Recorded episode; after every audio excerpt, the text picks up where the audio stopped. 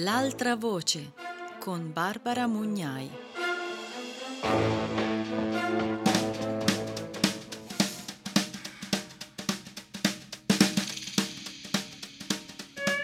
Benvenute e benvenuti a Radio Morpheus. Io sono Barbara Mugnai e questa è L'altra voce, un viaggio fra testi antispecisti per ascoltare la voce di chi solitamente non viene ascoltato mai. Il libro di oggi è Carne da macello, la politica sessuale della carne, una teoria critica femminista vegetariana di Carol J. Adams. Chi è Carol J. Adams? Eh, Carol J. Adams è un'attivista americana nelle lotte contro la violenza domestica, il razzismo, i senza tetto, la giustizia riproduttiva ed è divenuta famosa in tutto il mondo proprio con questo libro che scrisse nel 1990. È triste e incredibile eh, pensare quanto questo libro sia tuttora, dopo più di 30 anni, di un'attualità sconcertante.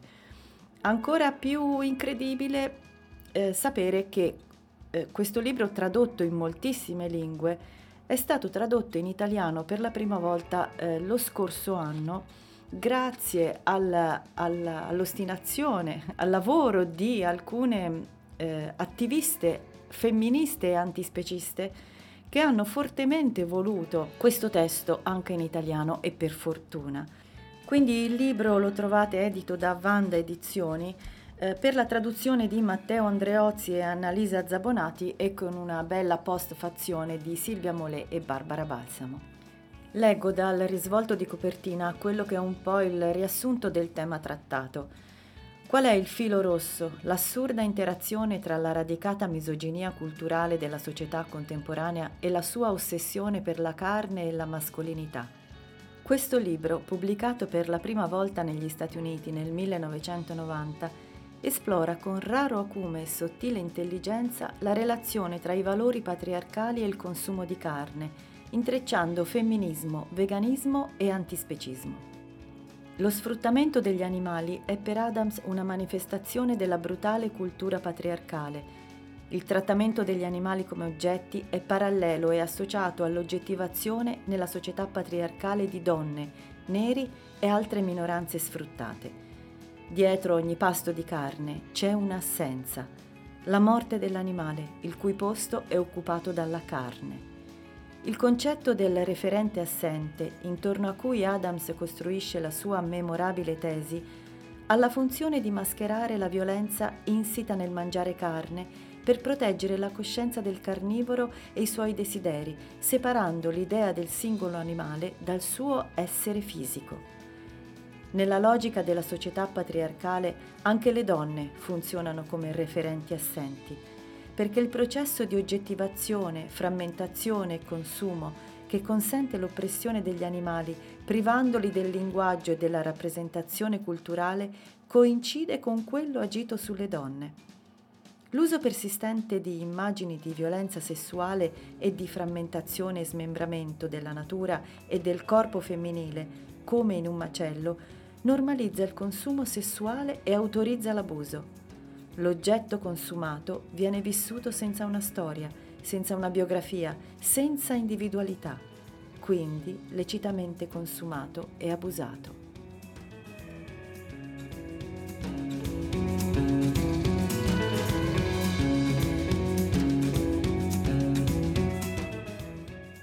Carne da macello, la politica sessuale della carne. Una teoria critica femminista vegetariana. Prima parte. Gli argomenti patriarcali della carne. Un antico mito boshimane racconta che nei tempi antichi uomini e donne vivevano separati, i primi dedicandosi esclusivamente alla caccia e le altre dedite alla raccolta. Cinque uomini che erano andati a caccia lasciarono spegnere negligentemente il fuoco.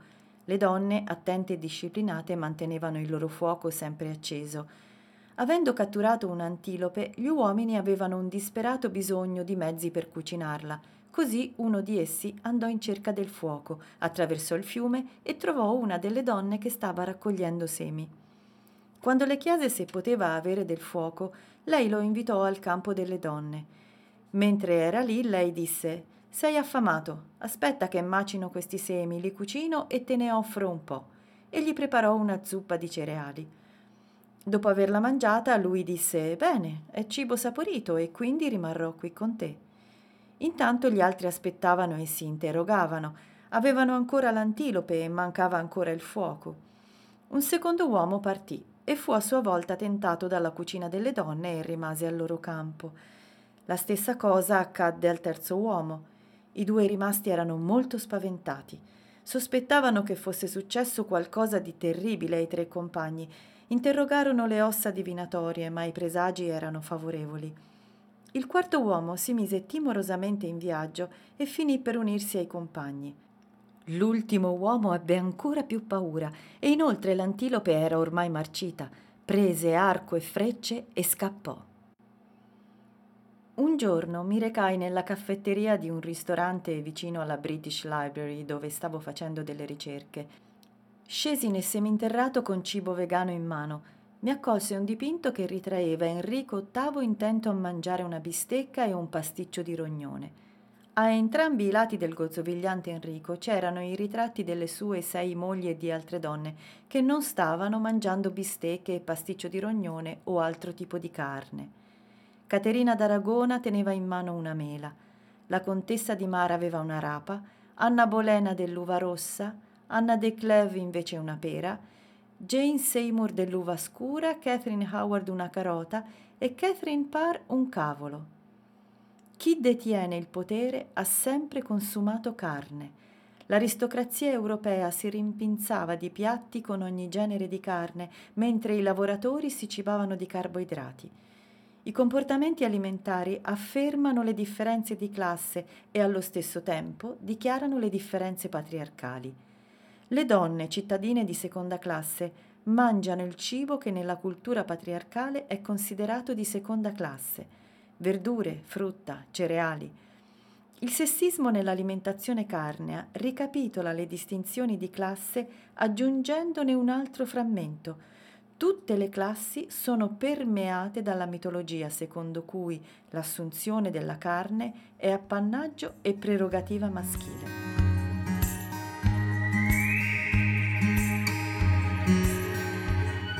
L'identità maschile e il mangiar carne. Le società carnivore acquisiscono un'identità maschile attraverso la scelta alimentare e i libri sulla carne confermano pienamente questa associazione. The Meat We Eat, la carne che mangiamo, dichiara che la carne è un alimento virile e protettivo, perciò un libero accesso alla carne è sempre stato associato a popolazioni felici e virili. Meat Technology, la tecnologia della carne, ci informa che la virile razza australiana è un tipico esempio di grandi carnivori. I principali buongustai riferiscono l'atroce modo virile di prendere cucchiaiate di cervello direttamente dalla testa arrostita di un vitello. Virile, di o con caratteristiche di un maschio adulto, da vir, che significa uomo. Mangiare carne misura la virilità individuale e sociale. La carne è una costante per gli uomini e saltuaria per le donne, un modello osservato dolorosamente nelle odierne situazioni di carestia. Il tasso di donne che soffrono la fame è sproporzionato rispetto a quello degli uomini. Lisa Legorn e Mary Rutkowski hanno indagato questo fenomeno nel loro libro Who Really Starves? Chi realmente soffre la fame? dove affermano che le donne si privano deliberatamente per offrire il cibo migliore agli uomini, mettendo a repentaglio i loro stessi bisogni nutrizionali. Per esempio, scrivono che le donne e le ragazze etiopi di ogni classe sono obbligate a preparare due pasti, uno per gli uomini e uno per le donne. Quest'ultimo spesso non prevede carne o altre proteine nobili. In realtà il bisogno di proteine degli uomini è inferiore a quello delle donne in gravidanza o nel periodo dell'allattamento e la distribuzione sproporzionata della fonte principale di proteine si verifica proprio quando le donne ne hanno maggiore necessità. Curiosamente ci viene detto che si dovrebbe mangiare carne o pesce, verdure, cioccolato e sale per almeno sei settimane prima di rimanere incinta, se si vuole avere un figlio maschio. Ma se si desidera una figlia femmina non si deve mangiare carne, bensì assumere latte, formaggio, frutta secca, legumi e cereali. Le fiabe ci iniziano fin da piccole alle dinamiche dei ruoli sessuali e alimentari. Il re nella sua sala degli affari mangiò un timballo di 24 merli, nell'originale erano 24 bambini disobbedienti, mentre la regina mangiò pane e miele. Il cannibalismo nelle fiabe è di solito un'attività maschile, come Giacomino imparò velocemente dopo aver scalato il suo fagiolo magico. I racconti popolari di ogni paese descrivono i giganti come maschi a cui piace molto la carne umana. Le streghe, donne deformi o mostruose nell'immaginario patriarcale, diventano la rappresentazione simbolica del cannibalismo femminile. Un esempio biblico della prerogativa maschile per la carne è nel conciso commento al Levitico 6 nella Bibbia della donna di Elizabeth Cady Stanton, femminista di spicco del XIX secolo. La carne cucinata delicatamente sull'altare con legno e carbone, da sacerdoti in abiti purificati, non poteva essere assaggiata dalle donne. Potevano farlo solo i figli maschi di Aaron. Molti tabù alimentari si riferiscono al consumo di carne e prevedono più restrizioni alle donne che agli uomini. Gli alimenti più comunemente proibiti alle donne sono il pollo, l'anatra e il maiale. Proibire la carne alle donne nelle società non tecnologiche ne aumenta il prestigio. Anche se le donne accudiscono i maiali, come nelle isole Salomone, raramente possono mangiarne la carne. Quando ne ottengono qualche porzione è solo a discrezione del marito. In Indonesia la carne è considerata proprietà degli uomini. Durante le feste, momenti in cui viene principalmente consumata, è distribuita in famiglia secondo il criterio degli uomini di casa. Il sistema di distribuzione rinforza quindi il prestigio degli uomini nella società. Questa abitudine patriarcale si riscontra ovunque. In Asia alcune culture vietano alle donne il consumo di pesce, crostacei, pollo, anatra e uova. Nell'Africa equatoriale è diffusa la proibizione del pollo per le donne. Per esempio, le donne Mbungpau non mangiano pollo, capra, pernice e altri uccelli selvatici. I Kufa dell'Etiopia puniscono le donne che mangiano il pollo riducendole in schiavitù, mentre i Valamo mettono a morte chiunque violi la restrizione di mangiare pollame. Allo stesso modo, le verdure e altri alimenti non carnei sono visti come cibo da donne il che li rende poco desiderabili per gli uomini. Gli uomini Nuer pensano che mangiare uova sia effeminato. In altri gruppi gli uomini aggiungono delle salse per nascondere il fatto che stanno mangiando cibo da donne. Gli uomini si aspettano di avere delle salse di carne per la zuppa e talvolta si rifiutano di mangiare salse di verdure e ortaggi considerate cibo da donne.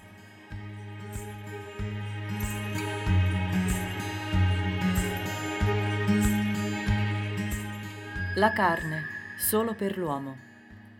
I libri di cucina delle società tecnologiche riflettono il presupposto che gli uomini mangino carne. Da una disamina casuale dei libri di cucina emerge che le sezioni dedicate al barbecue sono rivolte per la maggior parte agli uomini e riguardano la carne. I cibi raccomandati per la festa della mamma non includono la carne, mentre lo sono per la festa del papà, in cui la cena prevede carne alla griglia perché una cena a base di bistecche riscuote un infallibile successo tra i papà. In un capitolo sull'ospitalità femminile siamo sollecitate a servire ortaggi, insalate e zuppe. Il New McCall's Cookbook suggerisce che la cena preferita da un uomo è il manzo arrosto.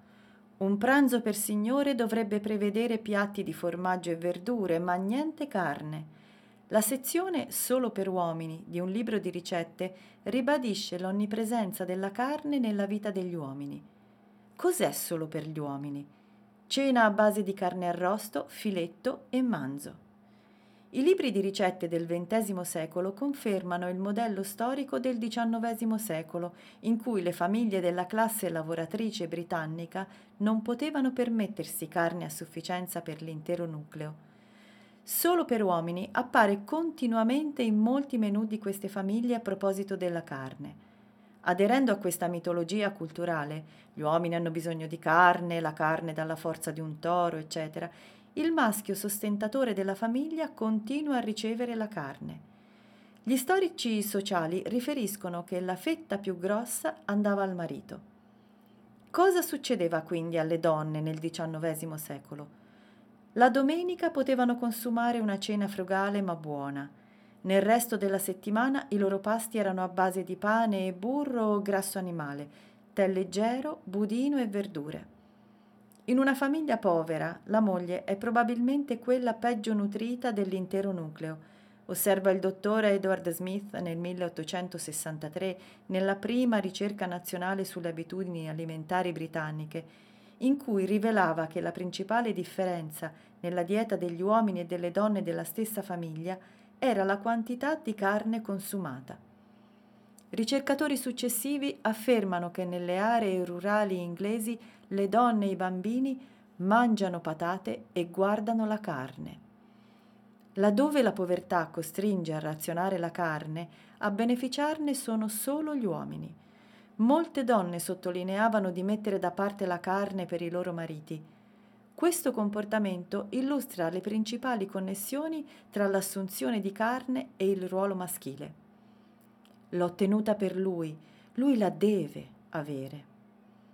I menù tipici dei lavoratori dei quartieri a sud di Londra evidenziano porzioni extra di carne, pesce, dolci o una qualità diversa di carne a favore degli uomini. Le donne e i bambini mangiavano carne una volta alla settimana, mentre il marito consumava carne e pancetta quasi tutti i giorni. All'inizio del XX secolo, il gruppo femminile della Società Fabiana di Londra promosse uno studio durato quattro anni in cui registrarono il bilancio quotidiano di 30 famiglie della classe operaia. I bilanci furono raccolti e descritti in modo appassionato in un libro, dove emergeva chiaramente la politica sessuale della carne. In una casa in cui si spendono 10 scellini o anche meno per il cibo, è possibile un solo tipo di dieta, ed è quella dell'uomo. I figli mangiano quello che avanza.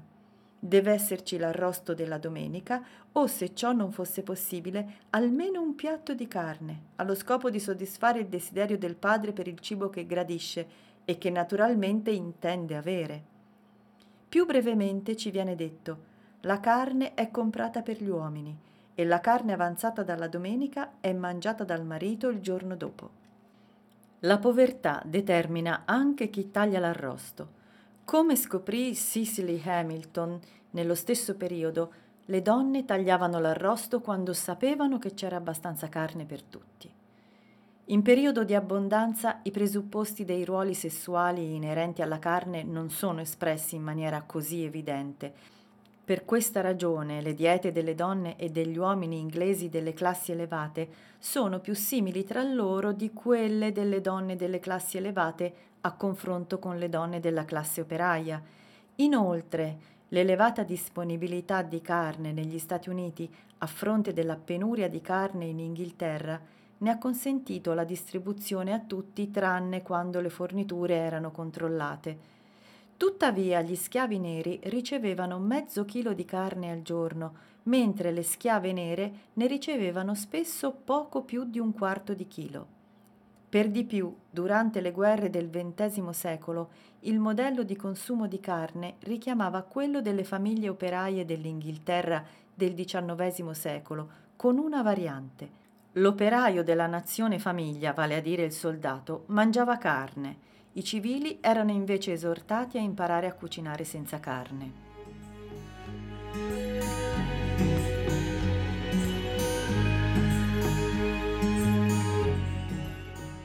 La politica razziale della carne. L'abbondante consumo di carne che caratterizza la dieta degli americani e del mondo occidentale non è solo un simbolo del potere maschile, è anche indice di razzismo. Per razzismo non intendo il diverso modo di trattare la classe degli animali, coloro che non sono esseri umani rispetto a un'altra, con le parole di Isaac Bashevis Singer. Ogni volta che Herman era stato testimone della macellazione di animali e di pesci, aveva sempre avuto lo stesso pensiero. Tutti gli uomini si comportano da nazisti verso queste creature. Il compiacimento che prova l'uomo quando può fare ciò che vuole con le altre specie dimostra le teorie razziste più estremiste, il principio che l'uso della forza è giusto. Intendo il razzismo quale requisito dell'espressione dell'uso del potere al fine di favorire la prevalenza dei bianchi e l'acculturazione della gente di colore verso questi standard include l'imposizione dell'abitudine dei bianchi di mangiare carne. Nella rappresentazione del razzismo del consumo di carne nel mondo occidentale bianco si possono rintracciare due credenze parallele la prima è che se le provviste di carne sono limitate, chi vi accede sono i bianchi, ma se la carne è abbondante la mangiano tutti. Questa è una variante del tema standard della politica sessuale della carne. La gerarchia delle proteine della carne rinforza la gerarchia della razza, della classe e del sesso. I sostenitori della superiorità bianca del XIX secolo promuovevano anche la superiorità alimentare della carne i lavoratori intellettuali avevano bisogno di carne magra come pasto principale, mentre le classi sociali incolte e inferiori potevano vivere esclusivamente con cibo ordinario, secondo George Baird, un medico dell'epoca specialista in malattie della classe media. Egli raccomandava che qualora gli uomini bianchi e civilizzati della classe media soffrissero di esaurimento nervoso, dovevano mangiare più carne per lui e per molti altri cereali e frutta nella scala evolutiva erano inferiori alla carne, per cui erano cibo adatto per le altre razze e per le donne bianche, collocate a loro volta a un livello inferiore della scala evolutiva. Razzismo e sessismo insieme confermavano la carne quale cibo del maschio bianco. Baird, influenzato dalla teoria dell'evoluzione di Darwin, proponeva un corollario per il cibo. Le proteine animali stavano ai vegetali come gli animali inferiori stavano agli umani. Di conseguenza, in proporzione più l'uomo aumenta in sensibilità grazie alla civiltà o alla malattia, così dovrebbe diminuire la quantità di cereali e frutta, che gli è molto inferiore nella scala evolutiva e invece dovrebbe aumentare la quantità di cibo di origine animale che gli è più vicino nella scala evolutiva e perciò può essere assimilato più facilmente. Nella sua analisi razzista, Baird riconcilia l'apparente contraddizione del seguente principio. Perché quei selvaggi o semiselvaggi possono vivere col cibo che la teoria dell'evoluzione colloca molto al di sotto nella scala dello sviluppo?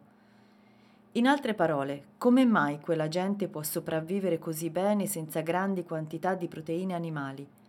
Perché quei selvaggi sono poco distanti dalle comuni origini con gli animali da cui derivano, sono più vicini alle forme di vita di cui si cibano che alle classi intellettuali altamente civilizzate e possono dunque sostentarsi con forme di vita che possono essere per noi nocive Inoltre, i selvaggi che si cibano di cibo povero sono poveri selvaggi e intellettualmente molto inferiori ai mangiatori di carne di ogni razza. Questa spiegazione, che divide il mondo in consumatori di carne intellettivamente superiori e consumatori di piante intellettivamente inferiori, spiegava la conquista delle altre culture da parte degli inglesi.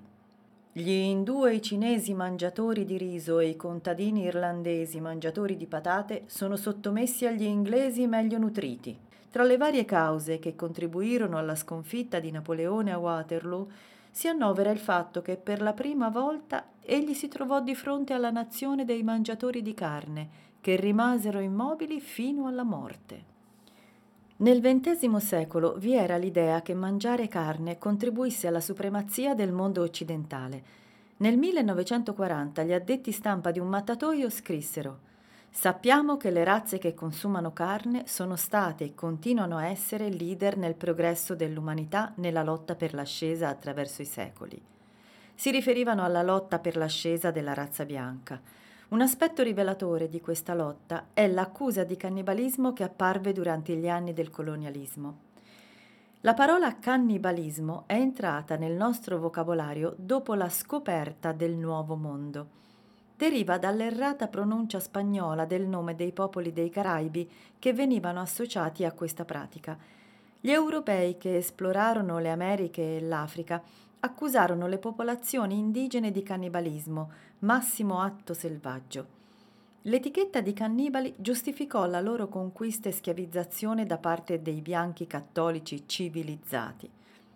William Arens afferma che l'accusa di cannibalismo fu parte integrante dell'espansione europea negli altri continenti. A suffragio di questa tesi, Arens trovò scarse prove indipendenti. Una testimonianza notoriamente equivoca sul cannibalismo plagiò altre dichiarazioni di testimonianza diretta – i testimoni oculari non furono in grado di spiegare come erano riusciti a sfuggire a questi atti di cannibalismo e nemmeno come erano riusciti a superare le barriere linguistiche riferendo testualmente le conversazioni avute con i selvaggi. Inoltre i loro resoconti mancavano di coerenza interna. La carenza di proteine animali era ritenuta una delle cause del cannibalismo, ma anche molti europei durante i secoli della loro espansione non assumevano quotidianamente proteine animali. La maggior parte delle culture nel mondo soddisfa il bisogno di proteine assumendo verdure e cereali. L'accusa di cannibalismo dei popoli indigeni, definendo i loro comportamenti come selvaggi e supponendo che agissero verso altri umani come gli europei agivano solo verso gli animali, trovò la giustificazione per la loro colonizzazione. Il razzismo si perpetra ogni volta che si pensa che la carne sia la migliore fonte di proteine. L'enfasi sulla concentrazione nutrizionale delle proteine animali distorce la storia alimentare della maggior parte delle culture in cui le proteine assunte erano vegetali e cereali. Le informazioni su queste pietanze sono schiacciate dall'attaccamento culturale e politico al mangiar carne.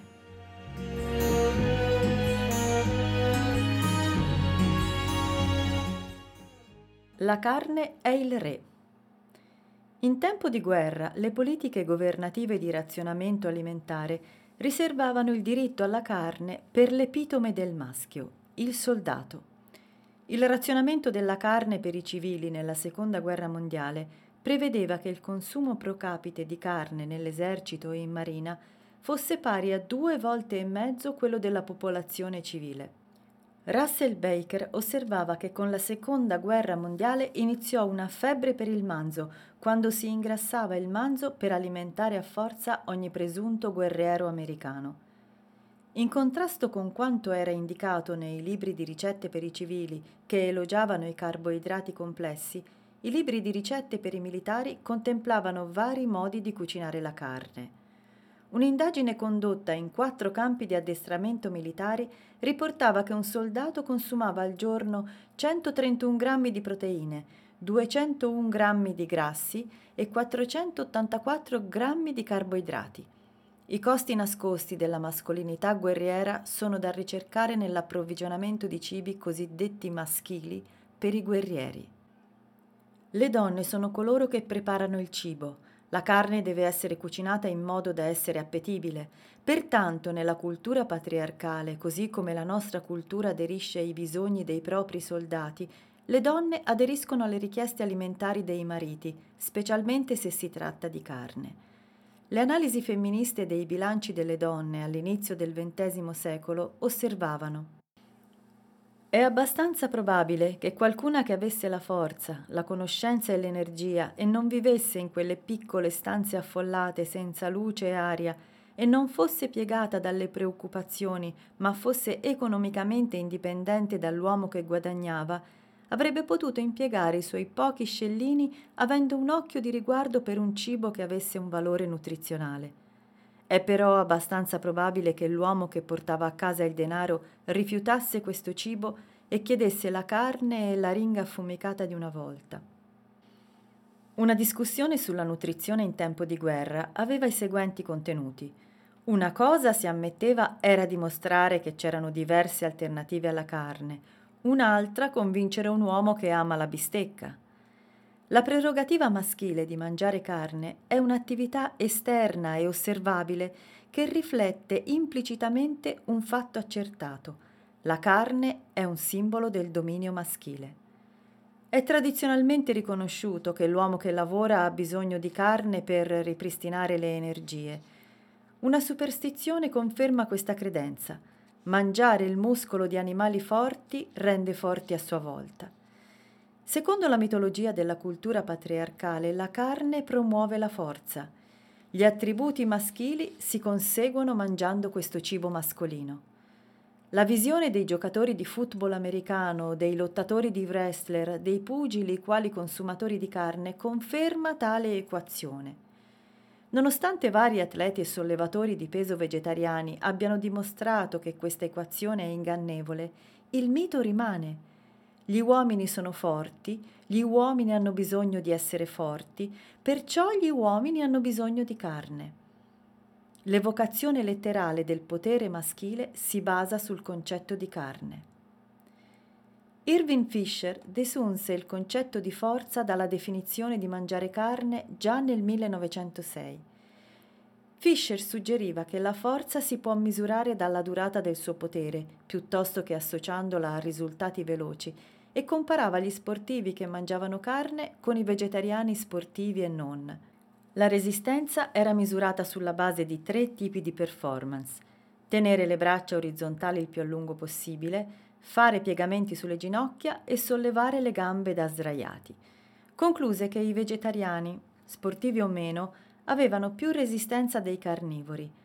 Anche il record massimo dei carnivori era di poco superiore alla metà della media dei non carnivori. La carne è il re.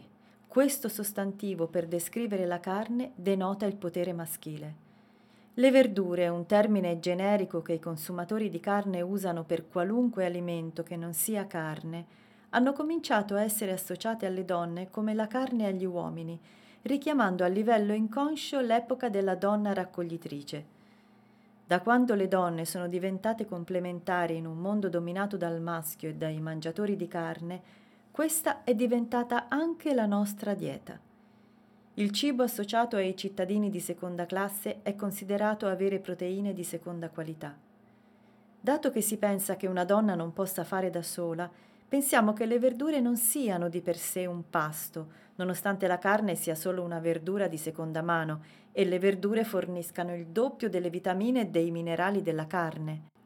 La carne è assurda a cibo potente e insostituibile. Il messaggio è chiaro. Le verdure sono suddite e devono accontentarsi del posto che è stato loro assegnato senza tentare di detronizzare il re carne. Dopotutto, chi può incoronare il cibo delle donne se le donne non possono essere re?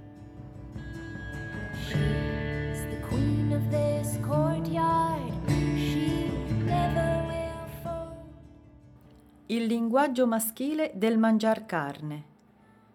Gli uomini che decidono di evitare di mangiare carne sono ritenuti effeminati. L'incapacità di mangiar carne degli uomini rivela che non sono maschi.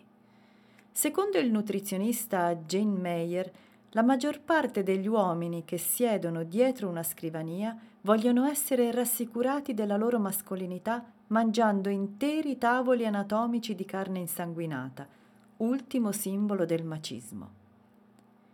Per Marty Feldman ha a che fare con la funzione del maschio nella nostra società. I giocatori di football bevono birra perché è una bevanda maschile, mangiano bistecche perché è un alimento maschile. L'enfasi è sulle porzioni da uomo, sul panino da eroe. L'intera terminologia del mangiar carne riflette questo pregiudizio maschile. I mangiatori di carne e patate sono gli stereotipi del maschio forte, robusto, rude, attento e capace. Il sostanzioso stufato di manzo viene chiamato manhandler. Il famoso allenatore capo Mike Ditka gestisce un ristorante che propone cibo per lui, uomo, quale bistecche e braciole. La mascolinità è confermata dal cibo che si assume. Nel 1973, durante il boicottaggio della carne, gli uomini riportarono che riuscivano a osservare il boicottaggio se cenavano con le mogli o se mangiavano a casa, ma che se non c'erano le mogli cenavano con carne arrosto o altri tipi di carne. Quando nel 1955 la madre di Caroline Steedman preparò un'insalata con verdure grattugiate per la cena di Natale, il marito uscì di casa.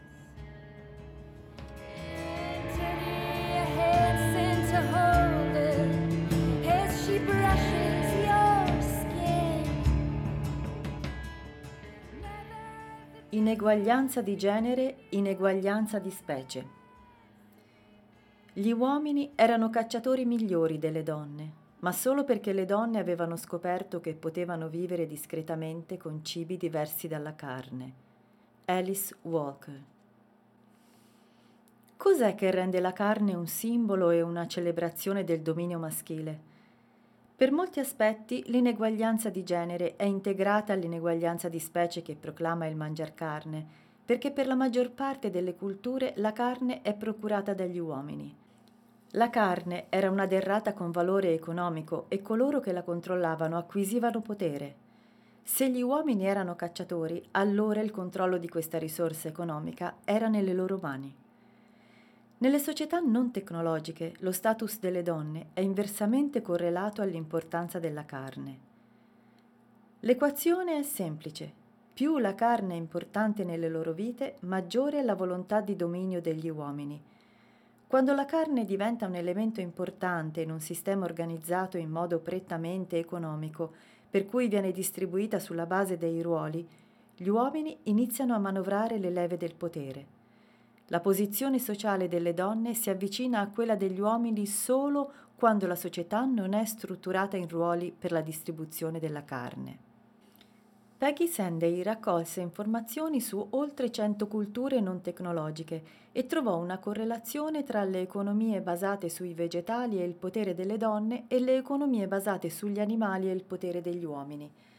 Nelle società dipendenti dagli animali, raramente le donne sono descritte come la fondamentale fonte di potere creativo. Inoltre, quando si caccia un grande numero di animali, i padri sono lontani, cioè non sono in costante e regolare contatto con i figli. Le caratteristiche dell'economia dipendono principalmente dal trattamento degli animali a fini alimentari, che comprendono la segregazione sessuale del lavoro in cui le donne lavorano di più ma sono meno retribuite, la responsabilità della cura dei figli a carico delle donne, il culto di divinità maschili, la patrilinearità. Dall'altro lato, le economie basate sui vegetali sono molto più egualitarie e ciò perché le donne erano raccoglitrici di alimenti vegetali e per tale tipo di economia queste risorse sono incalcolabili. In queste culture gli uomini, al pari delle donne, erano dipendenti dalle attività femminili, ragione per cui le donne raggiungevano un alto livello di autonomia e autosufficienza. Inoltre, dove le donne raccolgono i vegetali e la dieta è vegetariana, le donne non discriminano nel distribuire l'essenziale. Provvedendo a una gran parte delle proteine alimentari per la società, le donne guadagnano un ruolo sociale ed economico essenziale senza abusarne. Sendey riassume un mito che collega il potere maschile al controllo della carne. I Munduruku credono che ci sia stato un tempo in cui le donne governavano e in cui i ruoli sessuali erano invertiti, eccetto che le donne non cacciavano. In quell'epoca le donne erano sessualmente aggressive e gli uomini erano sottomessi e svolgevano il lavoro delle donne. Le donne sorvegliavano le sacre trombe, simbolo del potere, e le case degli uomini.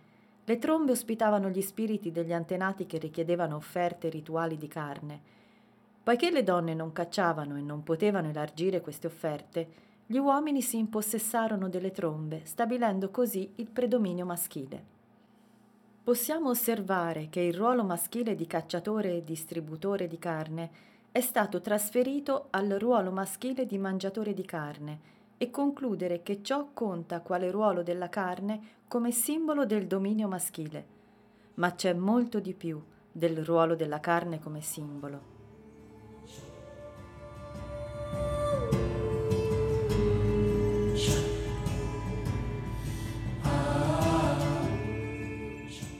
Vegetali, simbolo della passività femminile? La parola uomini e la parola carne hanno una stretta connessione lessicografica. In origine erano termini generici, mentre ora sono associati ai loro specifici referenti. Carne non significa più tutto il cibo e la parola uomo, sappiamo, non include più le donne. La carne rappresenta l'essenza o la parte principale di qualcosa, come indicato nell'American Heritage Dictionary. Perciò abbiamo il meat of the matter, nocciolo della questione, e a meaty question, una questione nodale. Inoltre, beef up, rafforzare, qualcosa significa migliorarla. D'altro canto i vegetali rappresentano le caratteristiche meno desiderabili. Sembrare o essere come un vegetale indica passività o un'esistenza piatta, monotona e inattiva. La carne è qualcosa di cui si gode o in cui si eccelle. Il vegetale rappresenta qualcuno che non gode di alcunché, una persona che conduce un'esistenza monotona, passiva o meramente fisica. La definizione del termine vegetale è stata completamente capovolta. Mentre il suo senso originario era di essere vivo e attivo, ora è inteso come ottuso, monotono, passivo. Vegetare è interpretato come avere un'esistenza passiva, così come essere femminile è avere un'esistenza passiva. Da quando i vegetali sono visti come il cibo delle donne, per associazione sono diventati femminili e passivi. Il bisogno degli uomini di dissociarsi dal cibo delle donne, come nel mito in cui l'ultimo Boshimane corre in direzione opposta a quella delle donne e del loro cibo vegetale, è stato istituzionalizzato in atteggiamenti sessisti verso le verdure e verso l'uso del termine vegetale per esprimere critica o sdegno. Colloquialmente è un sinonimo per indicare una persona con gravi danni cerebrali o in stato di coma. Inoltre i vegetali sono considerati avere effetti tranquillanti di intontimento e indebolimento sulle persone che li assumono e quindi non possono fornire energia. Stando alla perversa incarnazione della teoria di Brillant-Savarin che si è quello che si mangia, mangiare verdura è diventare un vegetale e per estensione femminile. Il disprezzo patriarcale per i vegetali è esemplificato dalla campagna presidenziale americana del 1988, in cui ogni candidato veniva sminuito equiparandolo ai vegetali. Michael Dukakis era chiamato il candidato del piatto di verdure. La Northern Sun Merchandising offrì magliette con la scritta George Bush, un vegetale o un'erba cattiva? Si poteva anche scegliere una maglietta che raffigurava una bottiglia di ketchup e una vignetta con Ronald Reagan con lo slogan Quiz alimentare. Quali dei due è un vegetale? La parola vegetale agisce come un sinonimo della passività femminile perché le donne sono apparentemente come le piante. Hegel lo chiarisce. La differenza tra uomini e donne è come quella tra animali e piante. Gli uomini corrispondono agli animali, mentre le donne sono collegate alle piante perché il loro sviluppo è più placido. Da questo punto di vista, sia le donne sia le piante sono viste come meno sviluppate e meno evolute degli uomini e degli animali. Di conseguenza le donne possono mangiare le piante perché sono entrambe calme, mentre gli uomini attivi mangiano carne.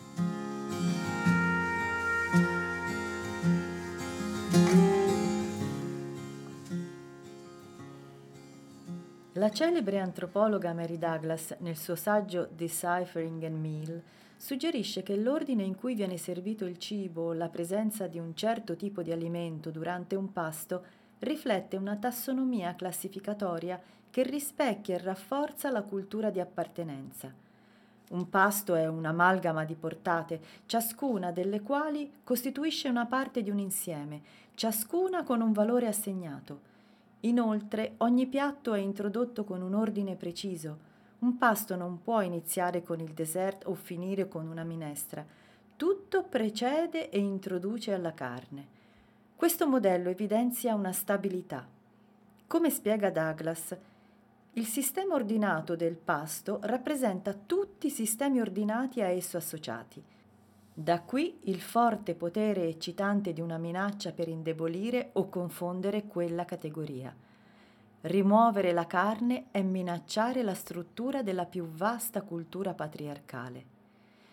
Marabel Morgan, esperta nell'arte di stimolare il desiderio maschile, riferisce nel suo libro di prestare attenzione a come si presenta il cibo, che potrebbe essere interpretato come una minaccia. Scoprì che Charlie si sentiva minacciato da alcuni cibi era sospettoso delle mie casseruole, pensando vi avessi nascosto il germe di grano o le verdure che ti fanno bene, che però non gli piacevano. In Uccelli d'America, Marty McCarthy fornisce una descrizione immaginaria dell'aspetto intimidatorio vissuto da un uomo in seguito al rifiuto della carne da parte di una donna. La signorina Scott, vegetariana, è invitata a casa di un ufficiale della Nato per il giorno del ringraziamento. Il suo rifiuto del tacchino irrita il generale. Non essendo in grado di prendere seriamente questo rifiuto, poiché il dominio maschile richiede di essere costantemente ricordato sul piatto di ognuno, il generale riempie il suo con il tacchino e versa il sugo sulla carne e sulle patate contaminando le sue verdure. La descrizione di McCarthy di questo comportamento riflette le abitudini associate alle battaglie militari. Aveva impugnato la salsiera come un'arma in un combattimento corpo a corpo. Non c'era alcun dubbio su come fosse diventato generale di brigata. Il mistero era stato svelato. Il generale continua col suo comportamento marziale e dopo la cena propone un brindisi in onore di un diciottenne appena arruolato per combattere in Vietnam.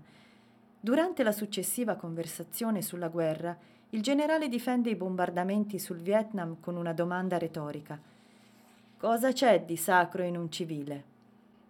Questo turba l'eroe, richiedendo le scuse della moglie del generale per il comportamento del marito. Detto tra noi, lei gli confida, ciò che lo ha infastidito è vedere quella ragazza che si rifiuta di toccare il cibo. L'ho capito subito. La bellicosità maschile su questo punto non si limita ai soldati dei romanzi.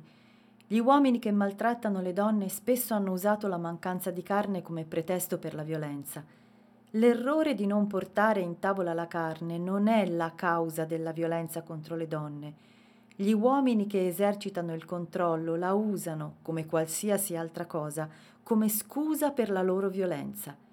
Inoltre, poiché i veri uomini mangiano carne, gli uomini maltrattanti presentano un'icona culturale per giustificare la deviazione dell'attenzione dal loro bisogno di controllo.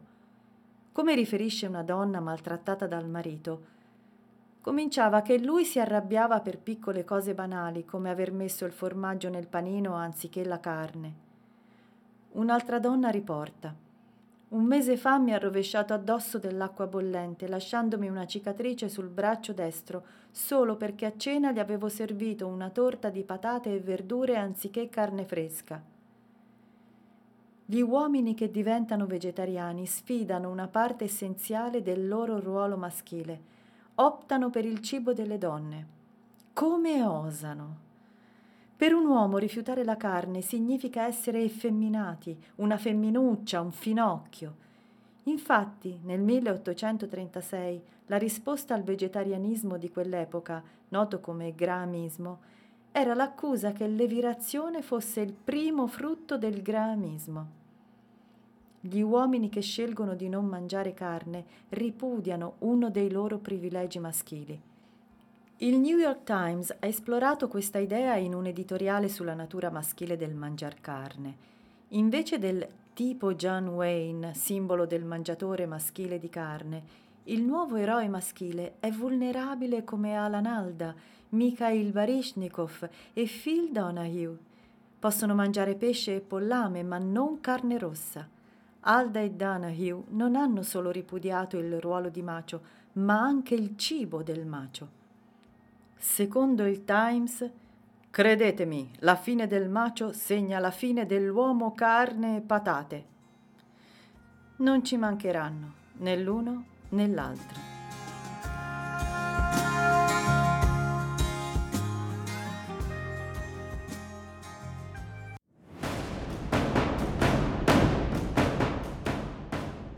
Il nostro incontro si conclude qui. Io vi aspetto la prossima settimana per la seconda parte, sempre della politica sessuale della carne, perché ci sono un sacco di cose da dire su questo argomento.